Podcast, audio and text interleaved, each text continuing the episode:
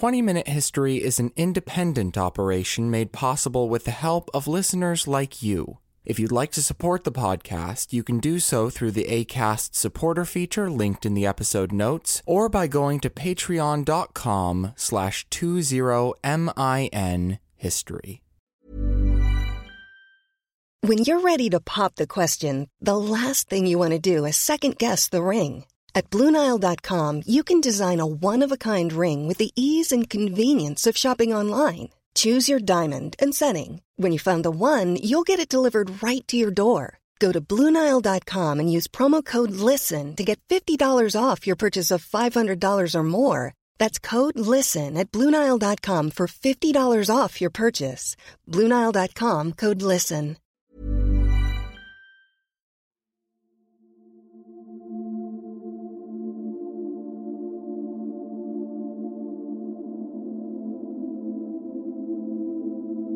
I'm David A. Bradbury, and this is 20 Minute History.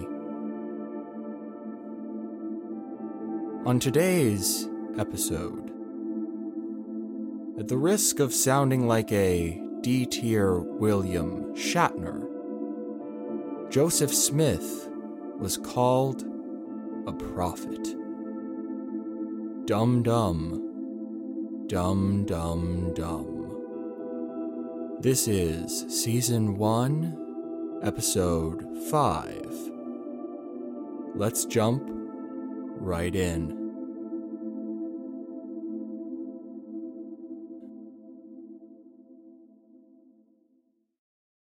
Mormonism is the fastest growing religion in the West. Now, I know what you're thinking, and no, your AirPods are not playing tricks on you. The Church of Latter day Saints, according to author Jon Krakauer, is the fastest growing religion in the West. I'm getting the sense that maybe you're still not quite believing me, so maybe it'll help if we talk numbers. The Mormon population in the United States is currently greater in number than the individual populations of US Buddhists, Muslims, and Hindus. Additionally, in Utah, where the church headquarters are located, Mormons make up a whopping 62% of the population, and global Mormon membership is estimated by church researchers to be at 15 million faithful. And that means LDS boasts more believers worldwide than Judaism. It's a little mind boggling, I know, but given this trajectory, we may just be looking at the next major world religion. And as if this fantastic growth over the last two centuries wasn't already sufficiently breathtaking, what makes it even more impressive is that its founder, one Joseph Smith, could hardly have imagined during his life that his creation would ever reach such heights. Smith was alive for just the first 14 years of Mormonism's existence, and in that time, a plethora of problems from apostasy to bigotry would threaten the downfall of his one true religion. But nonetheless, the new faith did outlive its first prophet, and as a result, there are millions of people today who reflect on his legacy with unending reverence for the man who they believe performed literal healing miracles, heroically defended the lives of his people against angry mobs, led the early Mormons to the promised land, and showed future Mormons the lone path to eternal salvation. In the minds of the faithful, Joseph Smith could do no wrong. Of course, if you're not a believer, your perception of Smith is likely quite different. Indeed, non Mormon views of Smith, which are too often colored by sources like South Park, commonly hold that the founder of the Mormon church was either a con man or a delusional buffoon who established the least credulous faith of all time. One could say that in this popular imagination, Joseph Smith could do nothing right. Maybe it's just me, but I think it's at least a little curious that two of the most common viewpoints regarding Joseph Smith are so diametrically opposed. And furthermore, I think it's entirely likely that neither of them fully represent the truth of his life, which, in actual fact, lies somewhere in between them. So, Given the power of Mormonism in current religious and political trends, as well as the considerable veil of misunderstanding that covers its prophet, I think it's only appropriate that today we try to find that truth.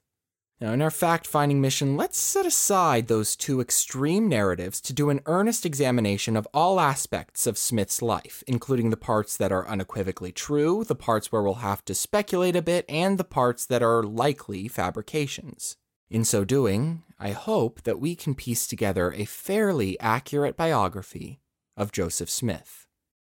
Let's begin, shall we? The All American Prophet was born unceremoniously on December 23, 1805, to parents Lucy and Joseph Smith Sr. Being the third child that Lucy had reared, young Joseph entered the world under less than fortuitous circumstances.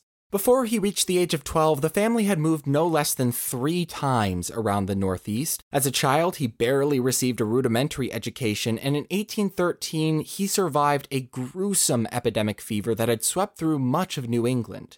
Joseph did continue kicking, and his family did more permanently settle in Palmyra, New York in 1817. This was an especially vibrant environment for young Joseph to grow up in, as it was one of a few veritable centers for the Second Great Awakening, a period in which religious exploration dramatically increased and dozens of new faiths exploded onto the scene. Obviously, this experience would profoundly influence Smith's later path, but more on that in a bit. Though the family's move to Palmyra may have stimulated Joseph's religious curiosity, it did very little to economically stabilize the Smith household. No matter the size of their harvest, the family just couldn't seem to lift themselves out of a financial hole, leaving Joseph with few resources to call his own as he passed through adolescence. Moreover, his choice of profession did little to ameliorate this situation, as Joseph tried to make a living through scrying. For those unaware of the term, the prophet to be would go around regaling local landowners with legends of vast Indian treasures buried all around the area, before then charging them a fee to consult his collection of seer stones and look for the valuables residing in their own backyards. I'll let you take a wild guess as to how often Joseph's searches actually turned up results. If it helps your estimate, I will also insert here that Joseph was arrested and tried for being an impostor in 1826. It was a reputation that he would have to fight tooth and nail to lose when his true life's calling came to him in a series of mystical visions. If Smith is to be believed, the prophet experienced two fantastic meetings with either the Lord or a messenger of the Lord in his mid to late teens. The first allegedly happened when he was 14. While praying in the woods, he was met by God, and when allowed to make an inquiry of the Almighty, Joseph expressed great confusion about all the new religious sects popping up around him and asked which of them he should follow. The Spirit responded that they were all abominations and that he should follow none of them. And then the second encounter occurred three years later when the angel Moroni met Joseph in his bedroom and showed him the location of the plates of Lehi, which contained the one true history of God's people on earth. Moroni also supposedly warned Joseph that the time for their unearthing had not yet come, but the next morning Joseph promptly forgot this command and excitedly attempted to remove them from the ground, causing them to mysteriously disappear from his hands. It took four years of visiting their burial site on the hill before Moroni finally allowed Joseph to take the plates home. Next on Joseph's to do list translation. The confluence of the plates allegedly being written in reformed Egyptian hieroglyphs and Moroni allegedly forbidding Joseph to allow anyone else to lay eyes on the plates made the process quite strange to say the least. The prophet sat with the plates on the floor, put a hat on top of them, placed the seer stones Urim and Thummim in the hat, and gazed into it to receive whatever words came to him. It was a long, tedious process, helped by several different secretaries, among them his wife Emma and a Mr. Martin Harris, but after months and months of this painstaking practice, he had finished his magnum opus. It was an epic tale of the lost tribes of Israel, the Nephites and the Lamanites, and their epic conflict eventually leading to the arrival of Jesus in the New World. And Joseph was determined to tell everyone he could about his discovery. Now, Clearly, whether Joseph was actually linked to divinity and whether the Book of Mormon is actually the interpreted Word of God is subject to immense speculation. The account I just gave you is furiously defended by the church, but safe to say that skeptical scholars have their objections. For example, the encounters Joseph describe, according to Fawn M. Brodie, quote, passed totally unnoticed in Joseph's hometown and apparently did not even fix themselves in the minds of members of his own family. Non Mormon academics also generally believe that the existence of the golden plates as Joseph described them is quite doubtful. And even those historians who do believe they materially existed tend to suggest that Joseph may have made them himself out of tin or lead. And all that's before we even get into the text, which has even more questions surrounding it, including why a book supposedly written by God would borrow so much from contemporaneous writings. But Regardless of all of that, at the end of the day, your belief or disbelief in these accounts essentially comes down to faith. What we can say for sure is that by 1830, Joseph Smith had finished putting the Book of Mormon down on paper. With manuscript in hand, Joseph began the publication process while simultaneously bolstering the claims in the book by having a total of eight men sign sworn affidavits that they had personally seen the plates of Lehi, or a vision of them, and three more attested both that God had shown them the plates and that he had demonstrated to them the validity of their story. Now, interestingly, all but a few of these men later left the church, but in 1831, their statements helped convince more than a hundred new converts to join the fray, drop everything, and follow Joseph to the promised land. Wide eyed and optimistic, the migrants set their sights on the small town of Kirtland, Ohio.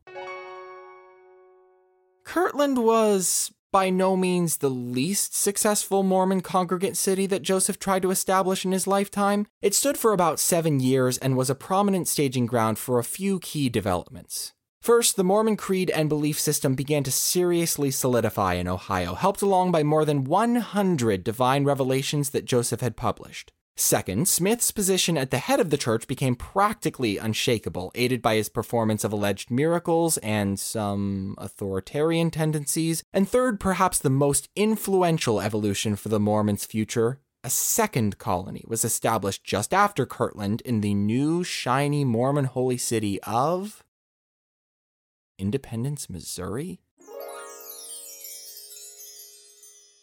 Despite Jackson County's strategic importance to the Mormons, it being the site of the Garden of Eden, the prophet only occasionally visited Independence prior to 1838 as he favored living in Ohio.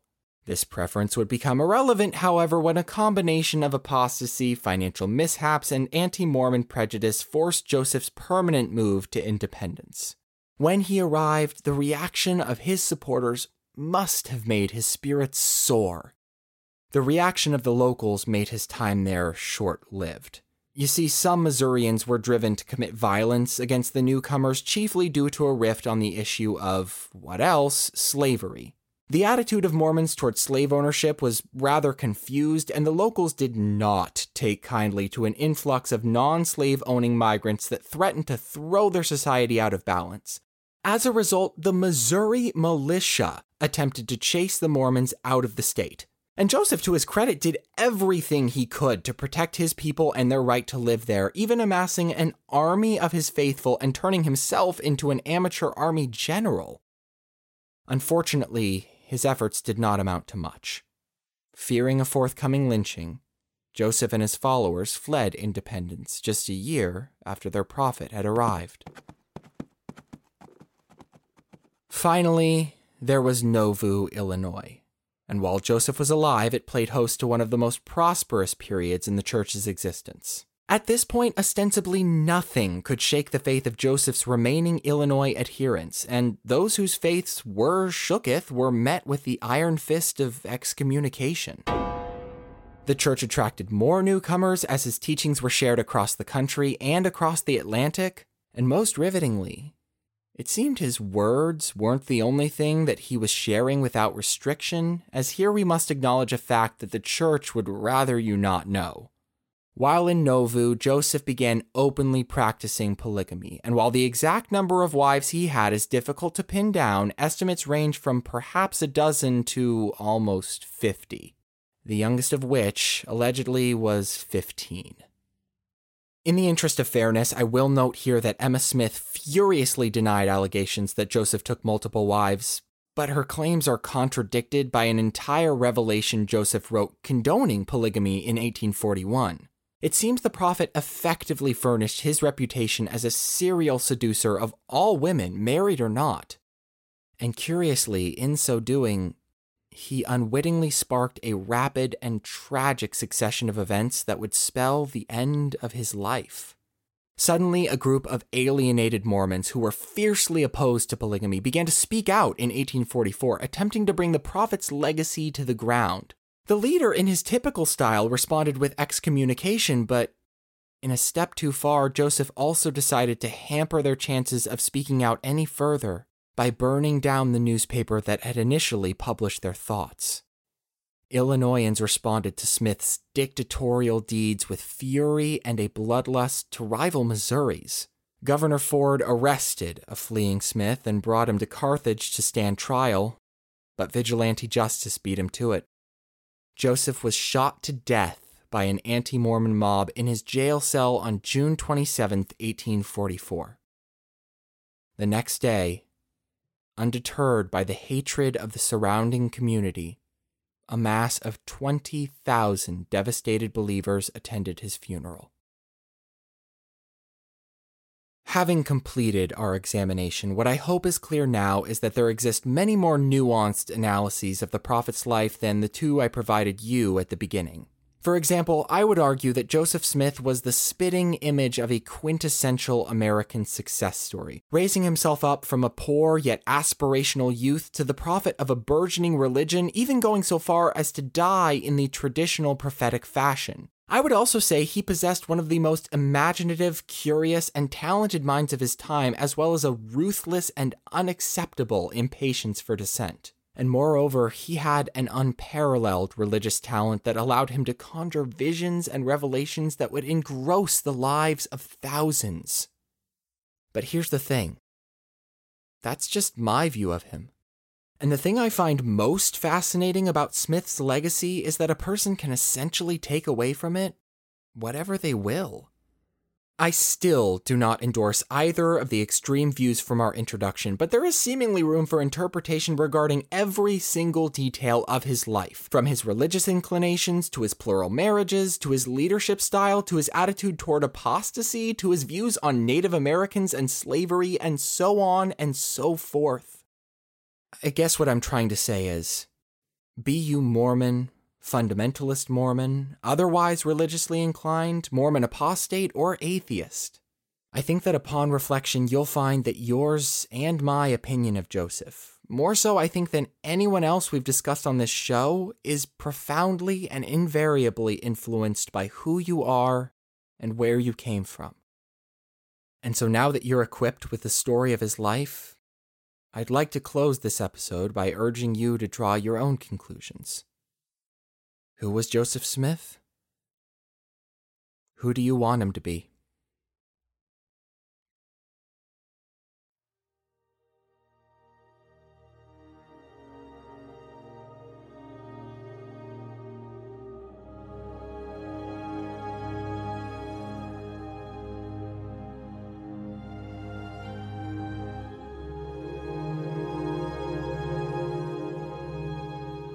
Thank you, thank you, thank you for listening to yet another episode of 20 Minute History. This one marks the halfway point in our season, so I'd like to take a quick moment to thank everyone who's been along with me so far. If you like this episode or any episode, please consider subscribing, leaving a rating, and checking us out on social media on Facebook, Twitter, and Instagram at 20min history. As always, a very special thank you to Fawn M. Brodie, Jon Krakauer, Matt Martinich, David Stewart, Ann Taves, and the Pew Research Organization, whose knowledge I borrowed to help craft this episode.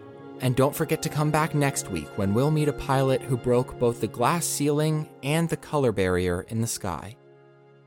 But until then, I've been David A. Bradbury, and please stay curious, keep reading, and never stop learning lest you know what repeats itself.